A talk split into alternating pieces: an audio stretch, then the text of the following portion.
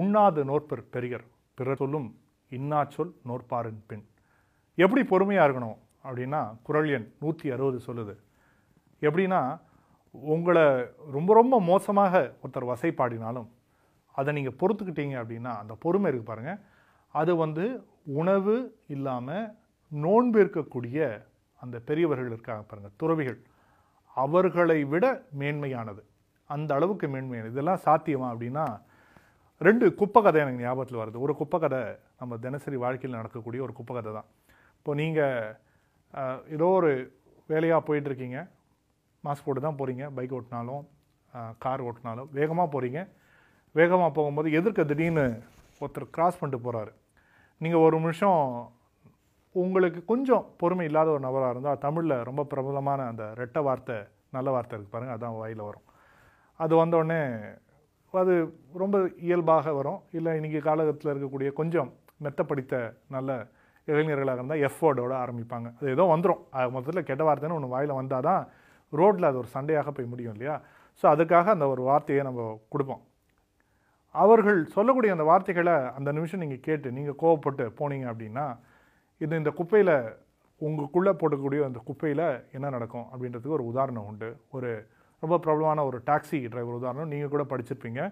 ஒருத்தர் ஏர்போர்ட்டுக்கு போகக்கூடிய இந்த காலகட்டத்தில் ஒருத்தர் வண்டி ஓட்டிகிட்டு போகிறாரு மும்பை நகரம்னு நினைக்கிறேன். போகிற இடத்துல அந்த டிரைவருக்கு திடீர்னு ஒரு இடைஞ்சல்.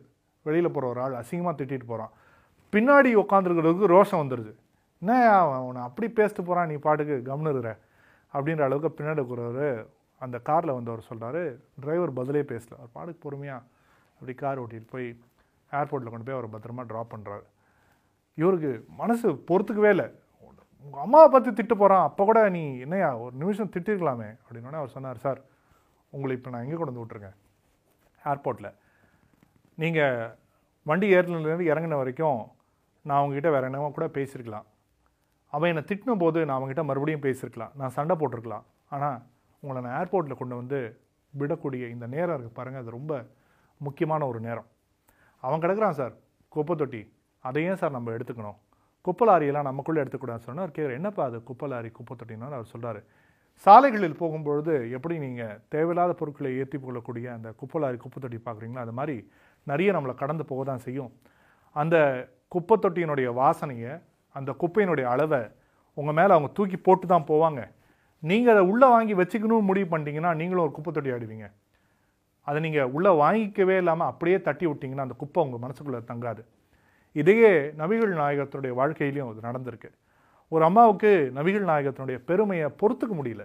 ரொம்ப என்ன இவரெல்லாம் ஒரு மனுஷனை இவரெல்லாம் பெரிய ஒரு துறவி அப்படின்னு சொல்லி எல்லாரும் கொண்டாடுறாங்க. பெரிய குருவாக ஏற்றுக்கிறாங்க இது எப்படியாவது இந்த ஆளை நம்ம வந்து அசிங்கப்படுத்தி ஆகணும்னு ஒரு அம்மா முடிவு பண்ணுது. பெண்கள் வந்து வசைப்பாடுவது பெண்கள் அசிங்கப்படுத்துவது வேறு மாதிரி இருக்கும். ஒரு உதாரணத்துக்கு சொல்லணும்னா போர் நடக்கக்கூடிய இடங்கள்லாம் வச்சுக்கோங்க. காஷ்மீர் போன்ற பகுதிகள்லாம் பார்த்தீங்கன்னா இந்திய ராணுவம் போய் காப்பாற்றுறதுக்குலாம் போகிறாங்களா அப்போல்லாம் என்ன பண்ணுவாங்க?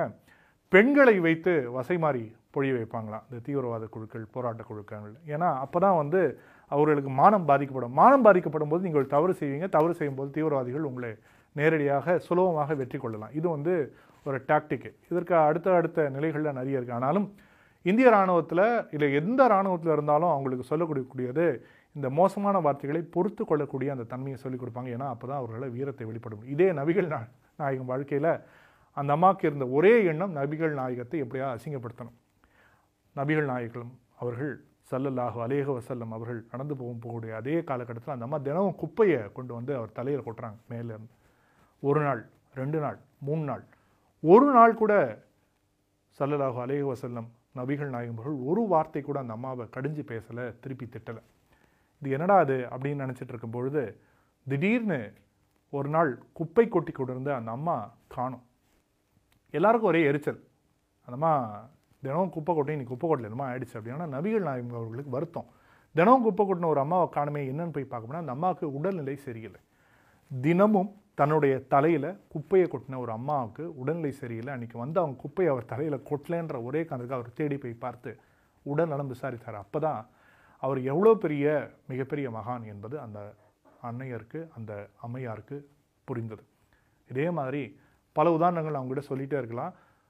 உன்னை ஒரு கன்னத்தில் அரைஞ்சா இன்னொரு கன்னத்தை காட்டுன்னு சொன்னனால தான் இயேசுபிரானா இன்றைக்கும் அவருடைய வாழ்க்கையை நிறைய பேர் பின்பற்றி கொண்டிருக்கின்றார்கள் ஒரு நம்பிக்கையாக.